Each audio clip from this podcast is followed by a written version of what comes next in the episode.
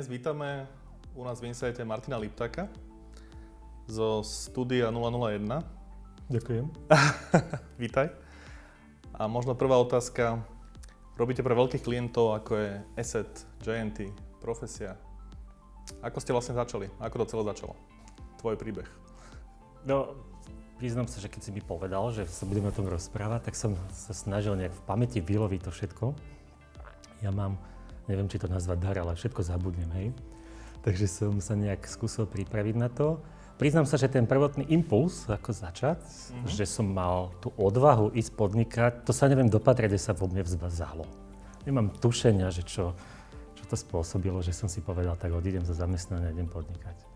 To sa mi zdá byť aj do teraz, aj kde som teraz v svojom veku a skúsenosti, nechápem to, a potom som mal šťastie na ľudí. Potom som sa stretol, jak som začal podnikať so pár kamarátmi, ktorých poznám, tam sa nabalili ďalší.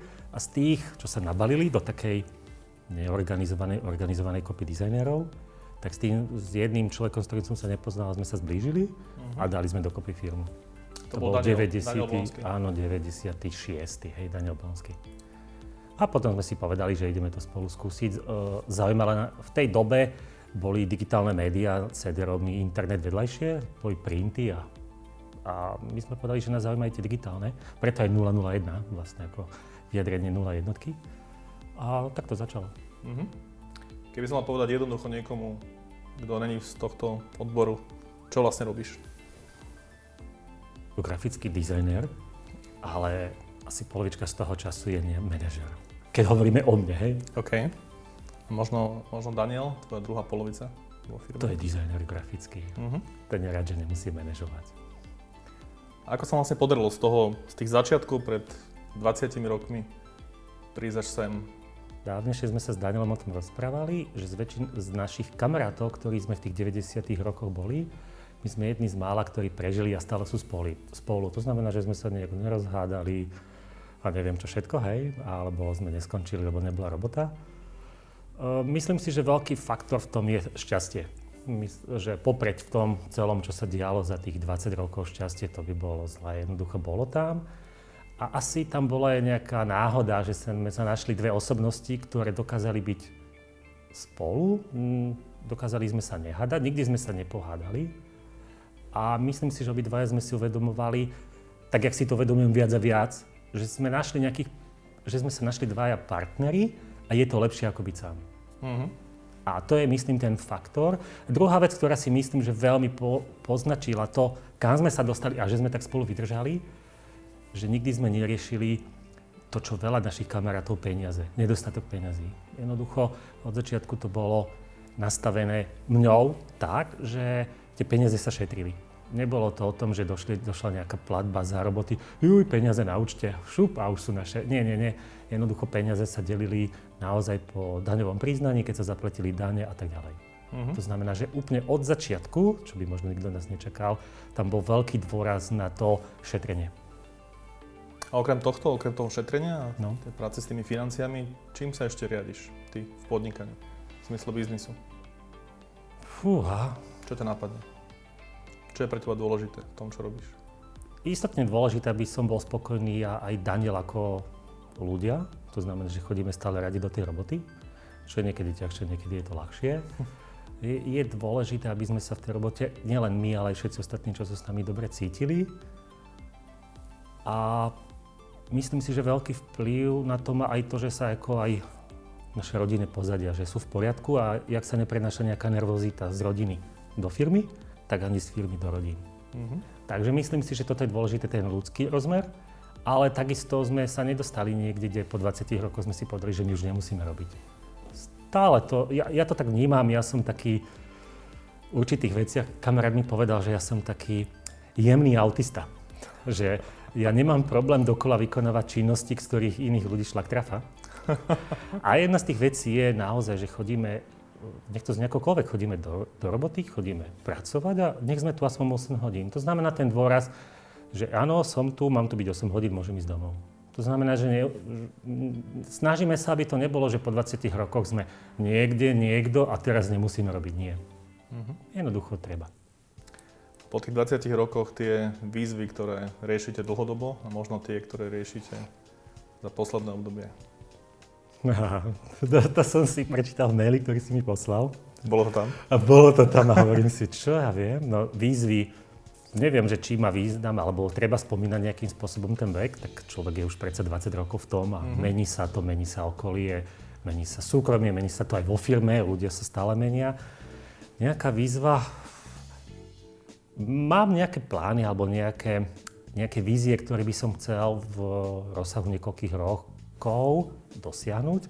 Nerad by som o nich hovoril, mm-hmm. Ale sú to výzvy, čo sa týkajú rozvoja alebo fungovania firmy. Nie je to niečo, že mám nejaký nápad na startup alebo chcem ešte ďalšiu firmu založiť, to nie. Uh-huh. A nejaké krátkodobé, ako firmné asi nie. Že uh-huh. tam to vnímam stále tú kontinuitu, stále ma to baví, stále vnímam, že 001 je projekt, dobrý projekt a stojí za toho rozvíjať a takže stále sa vlastne sústredím a fokusujem iba na to. Uh-huh. Keď sa zamyslíš nad tými najväčšími úspechmi, Hej. Skús nám niečo, niečo k tomuto. Samo sebe je najväčší úspech to, že sme 20 rokov a že sme spolu. To myslím, že je naj, najväčší úspech, že sme sa dokázali nerozhádať, dokázali sme spolu fungovať a dokázali sme... Uh, môžem trochu aj filozofovať, nikomu Jasné, to nebude vadiť. To vystrihneme. uh, mám po, pocit, že to je dôležitý ten ľudský aspekt toho celého, v tom celom. E, ako ľudský aspekt a jeden z častí, ktorá to tvorí.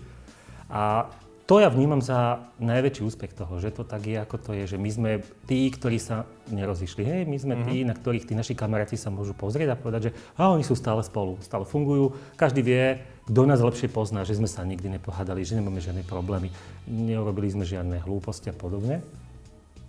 Takže asi to. Mm-hmm.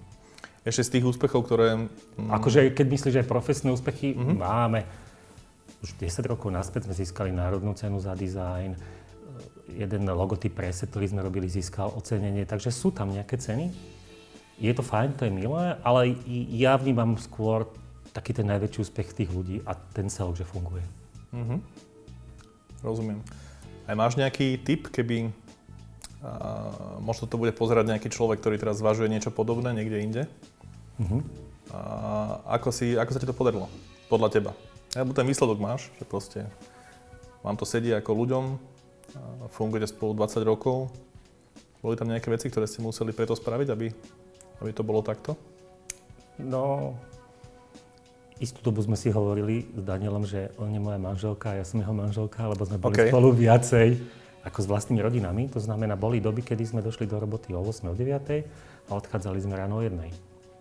Dlho sa robilo, robilo sa aj cez víkend. Bola robota, tak sa robilo. Ten úspech, myslím si, že to bolo to, že sme robili, čo nás baví. Veľmi nás to bavilo a boli sme ochotní to robiť. Mm. Bolo dôležité, že sme mali podporu manželiek vo význame, že nám neutiekli, to je záhada mi doteraz, občas sa ženy na to pýtam, že jak je to možné, že si mi neutiekla za to, čo som, koľko som robil a čo som všetko porobil. Ale myslím si, že to bola tá tvrdá práca. Mm-hmm. Ale zase k tomu, čo som aj na začiatku povedal, šťastie. OK. A, a potom ešte možno to zloženie, aký sme. Že Daniel je dizajner duš, celou dušou a celým telom. Mňa ten dizajn zaujíma, ale niekedy mám pocit, že viac som manažer, a že tie veci, ktoré sa v tých múdrych knihách popisujú, nie všetky, ale niektoré, ako keby som sa s nimi narodil. A to je ten, ten jemný autizmus, že keď podnikáš dlhodobo, tak všetky veci sa začnú opakovať. Každý mesiac robíš vyučtovanie, robíš to až... Vždy je to to isté, ale mne to nevadí. Jednoducho robím to, takisto aj, neviem, ja si zapisujem veci, nesnažím sa držať veci v hlave. To mám skúsenosť, že keď sa budem spoliehať na to, čo si zapamätám, tak to som skončil.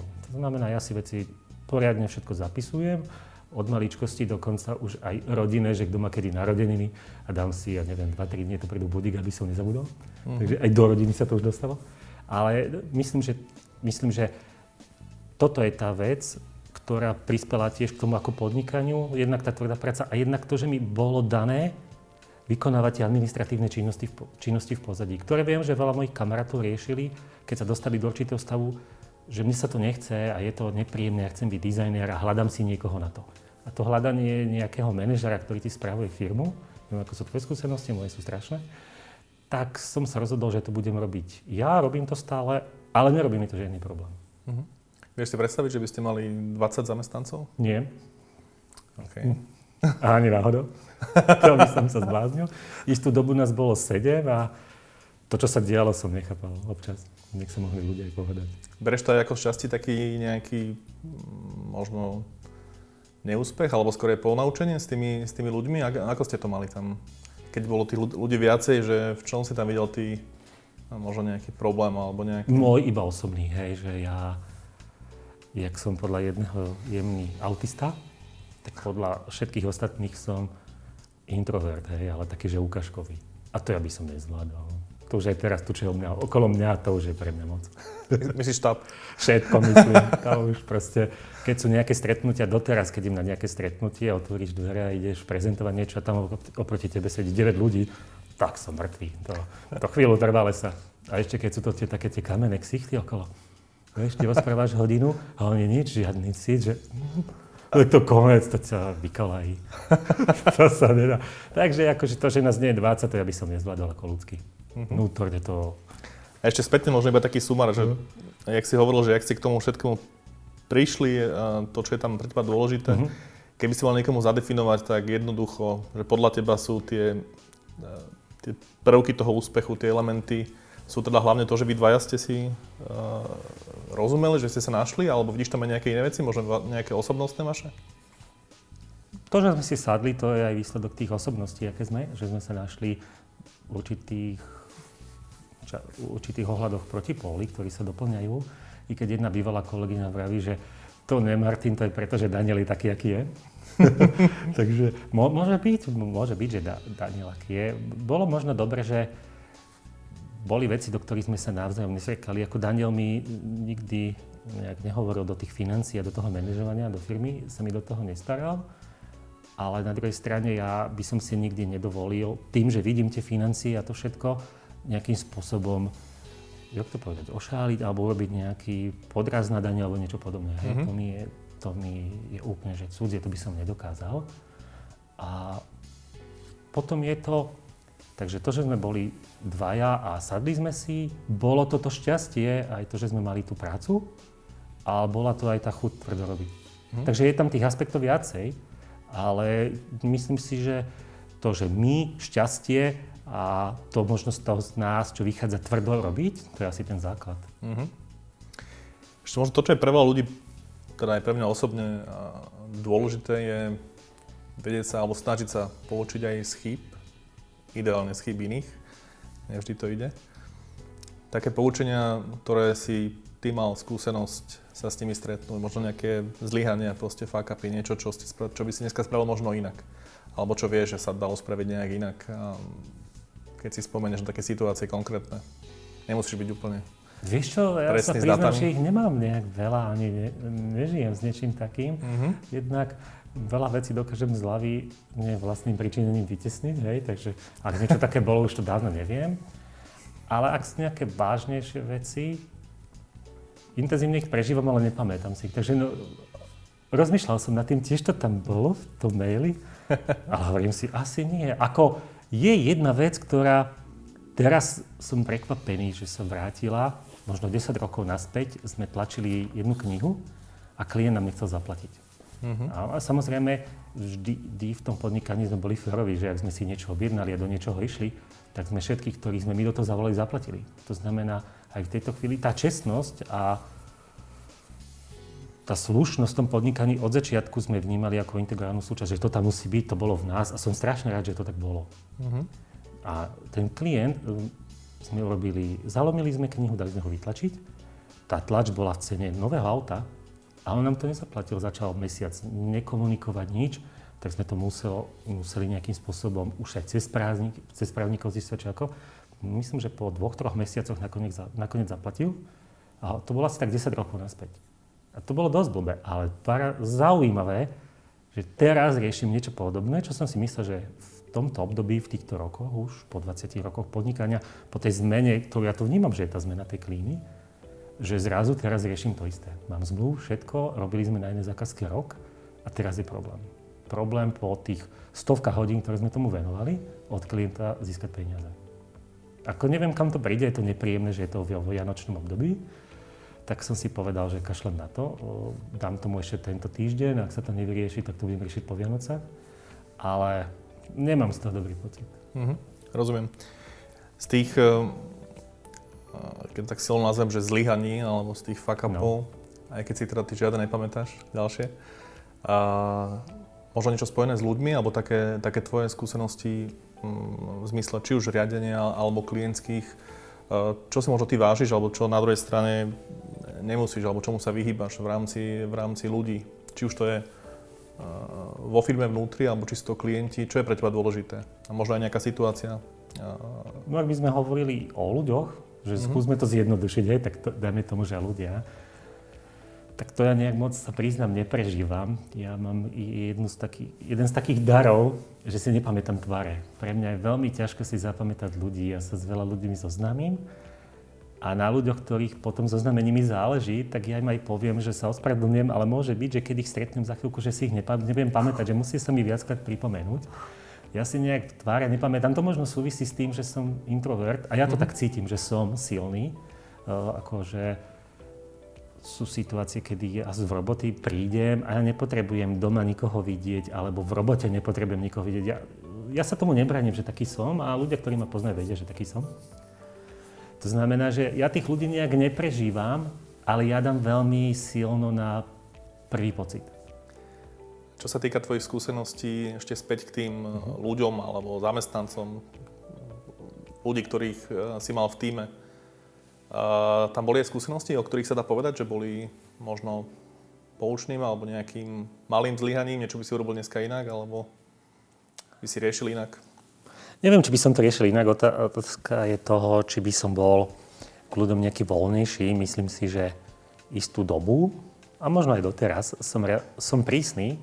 Prísny vo význame, ja sa vždy tak posmievam, keď vidím tie obrázky súčasných moderných firiem a tam vidím všelijaké tuliváky, hej. A ja si tak hovorím, na čo mi nám bol v robote tulivák, kto sa chce tuliť, nech zostane doma, hej. Ideme do roboty a ide sa robiť. To znamená, ak niekto je u nás, a ja si myslím, že ako dizajneri robíme robotu, ktorá je úžasná, tvorivá a ak ho niekto nemá rád, že ho chce ísť robiť, tak na čo je u nás?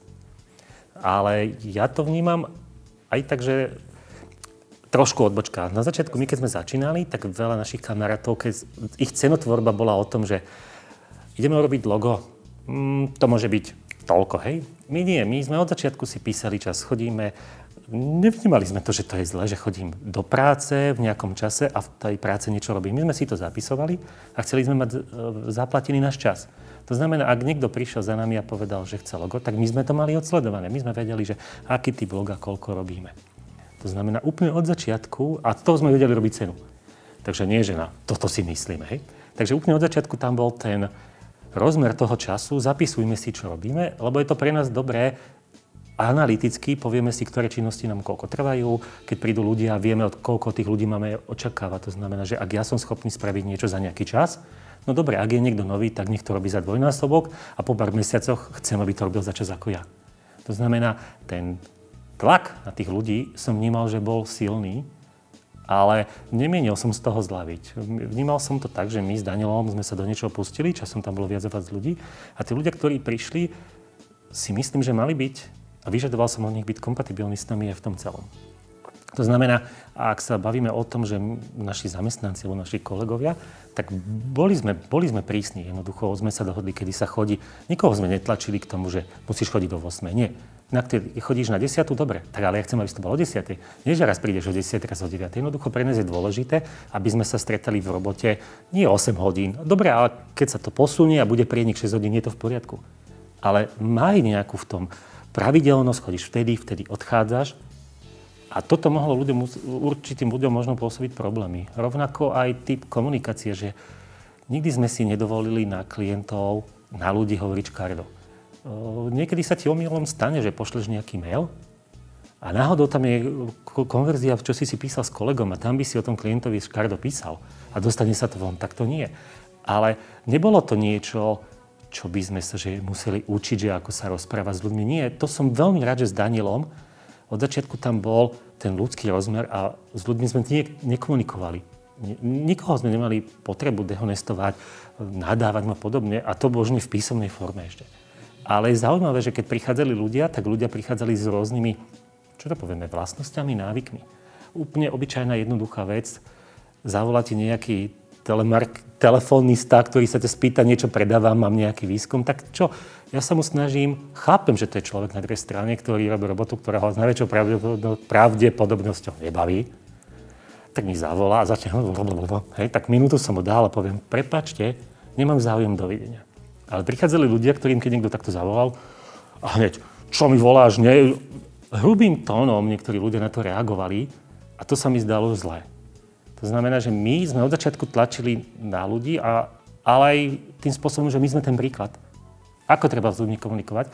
A tam som sa veľakrát sklamal v určitých ľuďoch, ktorí profesne boli dobré, ale nevyhovovalo mi, ako sa správajú k druhým ľuďom. Pre mňa ako to je veľmi dôležité, aby to bolo. Až neskôr som čítal knihy o tom, ako budovať firemnú kultúru a podobne, ale my sme to nejak podvedome od začiatku robili, že sme od ľudí vyžadovali urči, určité správanie, určitý životný postoj. Ta, takisto tým dôrazom na tú efektivitu pri práci, tak keď prišiel nový človek k nám, tak my sme zvyčajne nečakali, že dobre, teraz mu dáme pol roka, ak sa zapracuje, potom uvidíme, a kde sme pol roka. Hej, to, tam, koľko, tam, to, som, koľko to trvá? Tam, tam som vnímal takú tú našu tvrdosť, tak ja som bol s tým hotový aj po týždni. Hej. Keď niekto prišiel a po týždni hovorím Danielovi, no Daniel, to už by sme nemuseli snad skúšať, ten môže ísť preč, nie? Hej.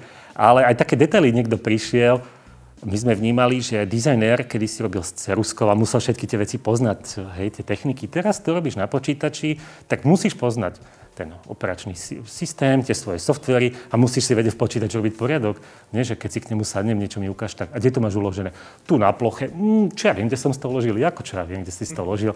Proste od začiatku tu máš číslo zákazky, tam rob zložku, alebo otvorí si Photoshop a celé platno preplatané paletkami, no kde sme, hej? Podľa čoho robíš? Paletky patria, doteraz si pamätám, jak Daniel vždy každému vysvetloval. Paletky si daj naľavo, napravo a tu sa robí, hej? A určitým ľuďom to mohlo pôsobiť problémy. Takže boli tam s tými ľuďmi nejaké problémy hm, alebo nejaké skúsenosti, No tak ale keď nebol kompatibilný s nami nejakým, niektorým z tých vecí, na ktoré my sme kladli dôraz, tak odišiel časom. On sa necítil dobre ani my a muselo to skončiť. Takže boli zlé skúsenosti, mm-hmm. dokonca aj také, že občas sa tam aj niekto vo vnútri udialo, hej, že nejaké nezhody, ale to možno už k tej ponorke, keď sme bývali tak dlho spolu, spolu patrí. Uh-huh. A to súvisí s tým príbehom o tých uh, papučiach, áno? Papučiach, papuče, to je dobré. To nejakého, nie, papuče u nás nenechávali ľudia, ktorí boli u nás pár dní, ale pár mesiacov a niekedy aj rok, tak zostali po nich papuče. A pritom, keď sme sa stiahovali do nového ofisu, tak sme našli niekoľko párov.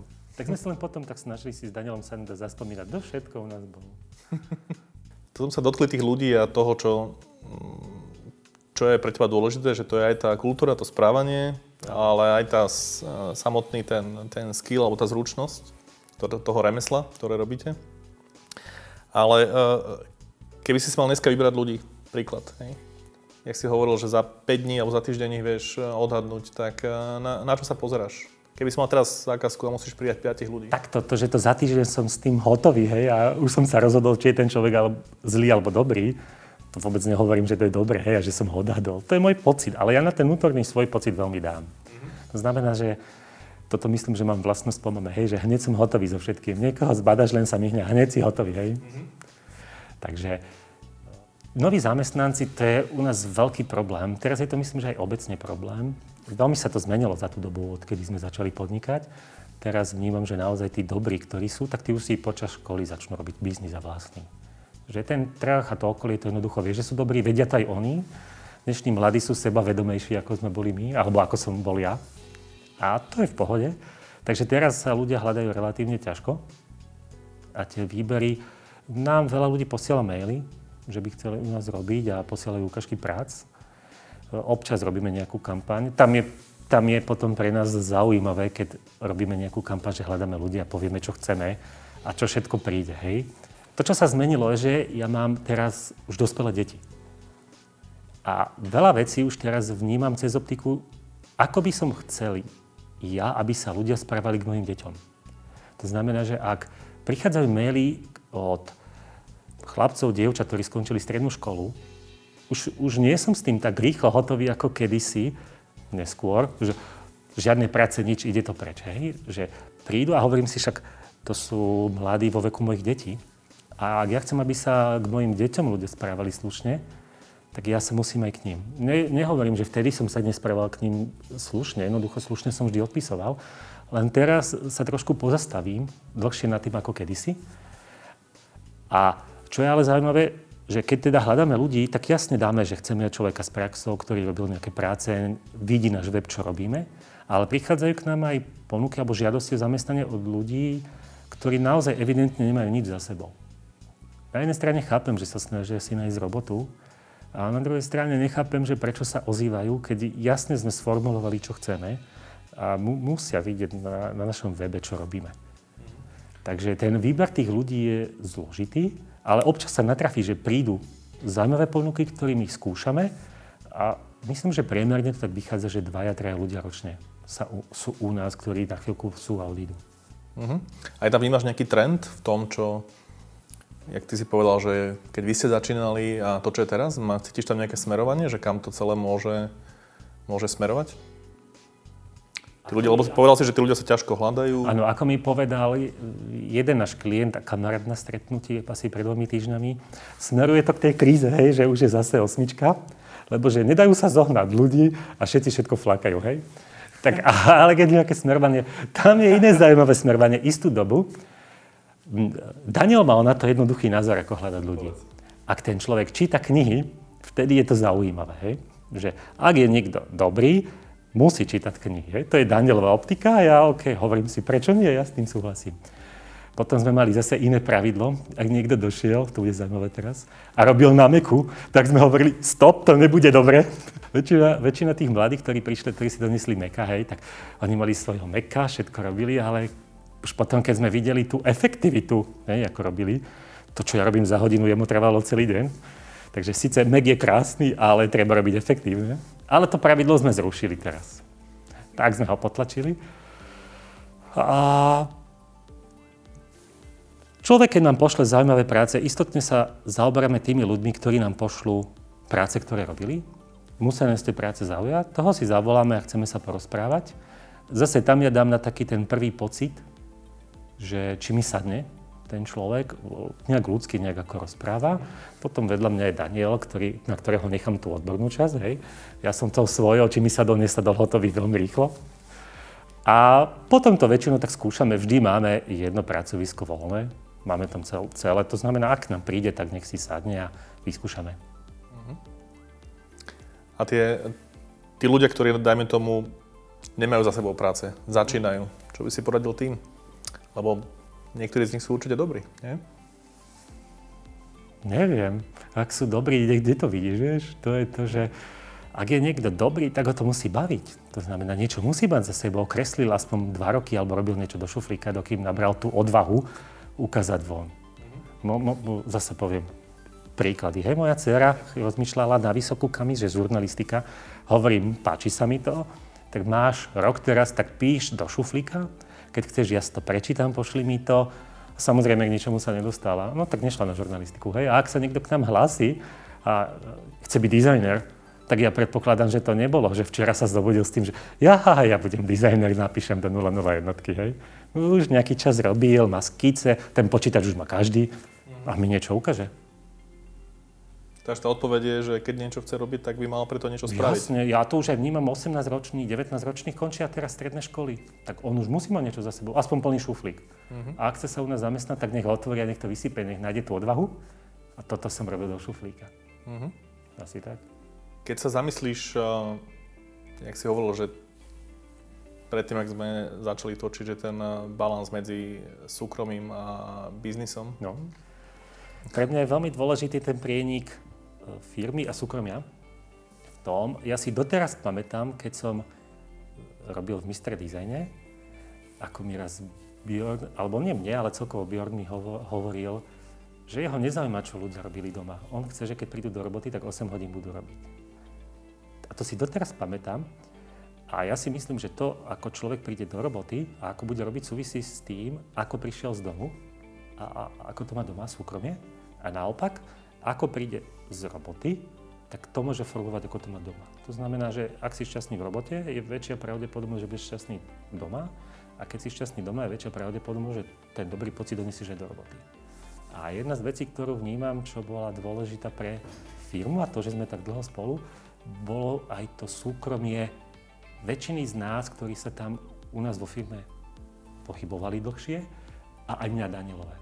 Že a, žijeme dlhé roky, dlhé desiatky rokov, bože, až to tak ťažko poviem, v šťastných manželstvách, žiadne no neviem, žiadne hlúposti nikto z nás nevy, nevystrája. To znamená, z domu príde v poriadku, naladený, spokojný a to sa preniesie do roboty. A z roboty si myslím, že to isté donesie aj domov. Samozrejme, že manželkám sa nepačilo istú dobu, doteraz sa nepačí, že nejak robíš a si tam dlhšie a podobne, tak ale no, občas nejdeš do roboty, lebo zase súkromné veci robíš. Takže ja, ja si myslím, že ten, to, že obidvaja máme šťastné za sebou tie šťastné rodiny a to šťastie doma sa prejavuje aj v tej robote. Keď si predstavíš, že by sme tu mali stroj času a stretneš to... a stretneš toho mladšieho alebo mladého seba, Martina, a máš jednu šancu mu niečo, niečo odkázať, niečo mu pomôcť, aby robil možno inak, alebo aby si dávala niečo pozor. Čo by to bolo? Keď sa... Tak to máme, krátka odpoveď. Ja, ja som, ja neviem, ja som bol na stretnutí, kde prišla na to reč, že vlastne keby človek mal znova šancu to znova ísť celé. No ja neviem, ja nemám nejakú takú potrebu, že by som, možno vďaka tej mojej pamäti, ktorá selektívne možno vyhadzuje z toho zlé veci a možno všetko, tak som si istý, že som niektoré veci v živote spravil zle, ale ne, nemyslím si, že by som bol na tom tak, že by som bol teraz nespokojný a wow, že prežíval by som nejako, že poďme ešte raz, že to by bolo úžasné. Nie, nemám nič také. Dobre, opýtam sa inak. Predstav si, že mladý človek, 20-22 ročný, si otvára podobnú firmu, ako si mal ty pred 20 rokmi v inej krajine, podobné ako je Slovensko. No. Čo by si povedal jemu, keby si mal dať nejaké rýchle rady, pomôcť mu, aby, aby nerobil chyby? Dobre. To je zaujímavá otázka, to zatvorím oči a predstavím si moju dceru napríklad, hej, to je mladý človek. Myslím, že tá si odo mňa nič nezoberie. Ale ak by sme si predstavili, že je to nejaký mladý, ktorý ma bude počúvať, hej, tak to je ťažké. My, takto, keby som ja mal povedať, že čo sa mne osvedčilo, čo by som chcel znova napodobniť, istotne by som nechcel byť vo firme sám. To znamená, že byť partnerom má človeka, ktorým ste partneri vo firme a môžete sa o tú zodpovednosť deliť, to je pre mňa veľmi dôležité, to znamená, nešiel by som do toho sám. Ďalšia vec je, že pre mňa podnikanie v žiadnom prípade nie je nejaká alternatíva k tomu, že nechcem sa zamestnať a chcem ísť niečo, čo za málo času veľa peňazí, zjednodušene. Pre mňa je podnikanie naplnenie si tých vlastných snov, ale s tou vidinou naozaj driny. Ale toho pozitívneho, že človek je v robote a zabudne sa a zistí, že ja aj 10 hodín mal by som ísť domov. Nemyslím do obeda, ale večer, hej. A aby bol na začiatku skromný a aby si dával pozor na peniaze aj na veľa vecí, čo sa pri začiatku podnikania začne diať a veľakrát to začína mať rýchly spád, aby bolo potrebný. Myslím, že to, to sa nám osvedčila také držanie sa pri zemi a to, čo my sme sa snažili, že, ve, že veci sa kupujú vtedy, keď sa na ne zarobí. Daj mi príklad konkrétny. Čo? S tým držaním sa pri zemi, tej skromnosti. My sme boli... Daniela som sa včera na to pýtal, ak som si prechádzal otázky a hovorím, že Daniel, že ja mám pocit, že my sme ako jedni z prvých prechádzali na PCčkách. A on mi hovorí, že z takých tých vážnejších grafických štúdí sme boli jedni z prvých. Čo nás k tomu viedlo, bolo jednak v tej dobe stali Meky veľa peňazí, E, všetky programy boli už aj na PC. Nás to technicky bavilo, my sme si PC sami skladali. Bolo to zlomok ceny toho Meka. A tým, jak sme sa zväčšovali a jak sme to striedali a v tej, bol, v tej dobe bol, že každý rok, keď si kúpil počítač, tak bol dva razy tak rýchlejší ako ten predošli. Mm-hmm. A to, to pre nás bol význam, tak sme to točili. A to, bol napríklad, to bola napríklad vec, ktorá nám ušetrila z môjho pohľadu veľa peňazí, umožnila nám lacnejšie rozširovanie, že nás bolo viacej ale aj vyššiu produktivitu, lebo tým, že sme si tie PC poskladali sami, boli, bolo to lacnejšie. Mohli sme si dovoliť točiť a byť rýchlejší pri tej robote. To znamená, to ja vnímam ako sa držať pri zemi a byť četrný. A takisto nemusí mať hneď všetko, hej, že ja neviem, že auto, napríklad dlho nám trvalo, sme si kúpili firmné auta. Ako dlho? 2-3 roky. Hmm. Máš nejaký prehľad, aspoň taký základný o startupoch? Tam chcem ísť k tomu, že veľa z tých uh, mladých mm-hmm. startupistov, vlastne ten prvý cieľ je rejznúť alebo teda získať nejaké peniaze hej, uh, na to, aby mohli podnikať a mm-hmm. teda zmeniť svet alebo urobiť nejaký super produkt. Na to máš aký názor? Je to zaujímavé, lebo občas sa tak rozprávame aj s kamarátmi o tom, že mať nejaký vlastný projekt môj názor na to je, že ja vnímam 001, že to je projekt. Aby bol ten projekt úspešný, tak musíš do neho dávať energiu. Ale ak by som ja mal teraz ísť robiť nejaký startup, takže jedna modelová situácia je, že keby som ja mal ísť robiť, tak ja nemôžem ísť robiť, lebo nemám kapacitu na to sa tomu venovať a to sa nedá ako bokovka. A nedá sa to, že vidíš nejakého šikovného aha, tak tomu keby som nejak pomohol, dám mu nejaké rady, tak to niekde dotiahneme. Čo ja viem, že ak sa do ničoho nevrhnem na 100%, tak nemôžem od toho očakávať ani 100% výsledok. Čo sa týka tých, také, neviem, či, je to otázka tých mladých startupy, ale dajme tomu tých, čo zakladajú startupy, tak mne to nedáva trochu nejaký význam, že idem robiť niečo, čo má neskôr priniesť peniaze a zatiaľ budem míňať na to všetky svoje. Počul som zo pár príbehov, kedy ľudia dali do toho všetky svoje peniaze a nič z toho nebolo. Uh-huh. Ja to vnímam, že to má byť vyvážené. Ak idem do nejakého startup, je, ak je startup určitá forma podnikania, tak si myslím, že to má byť vyvážené, čo sa týka príjmov a výdajov. A ak to nie je vyvážené, tak musíš ísť do toho s tým rizika, že ten startup, tak nazveme ten, tú formu podnikania, ti môže vycúcať všetky peniaze, ktoré do toho chce dať, všetku zásobu, ale nič z toho nebudeš mať. A ak ti to stojí za to riziko pár mesiacov, pár, pár rokov, hej, byť na takej vlne a mať takú firmu, že možno, že raz to predám a budem bohatý, alebo neviem, čo je za tým, zmením svet, tak OK, nie je to cudzie. E, ak by napríklad aj moje deti, alebo nejakí z nami sa na to pýtali, tak ale musím povedať, že neodrazal by som ich od toho. Lebo nemyslím si, že moja cesta bola jediná správna.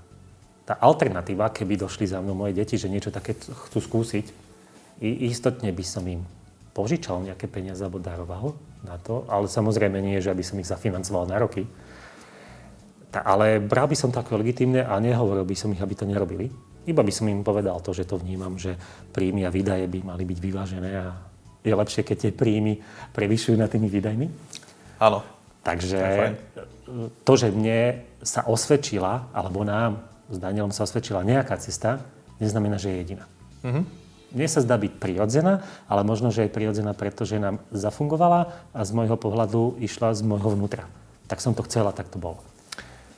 Z tých vecí, ktoré na začiatku si spomenul, že také ciele do, budúcn- do budúcnosti, mm. alebo nejaké budúce projekty, um, že nechceš o nich možno hovoriť konkrétne, ale čo sa týkajú? Je, je to spojené s tým, čo robíš, s tým, čo robíš teraz, alebo máš predstavu um, niečoho úplne nového? Vízie, projekty. Myslím si, že 001 funguje, má aj svoje nejaké problémy alebo svoje nejaké starosti, ak to nazvem ako firma, ako celok. A chcem sa zamerať na to, nemám ani potrebu, ani víziu, ani chuť skúšať niečo ďalšie. Vnímal by som to, že to je, to je nejaký úlet, ktorý môže oslabiť ten základ, ktorý funguje. A ten základ mi stále vyhovuje, stále som spokojný a nehľadám si nejakého, dokonca si nehľadám ani nejakého vážneho konička. Tam som si tam niekde našiel, že tých tvojich, že čo ľudia nevedia a možno koničky, všetko. Ja sa nesnažím mať nejakého vážneho. Ja som typ človeka, ktorý, keď zatvorí dvere v ofise, tak ja neviem tú firmu vypustiť z hlavy. Proste tie starosti všetky problémy idú ďalej so mňou.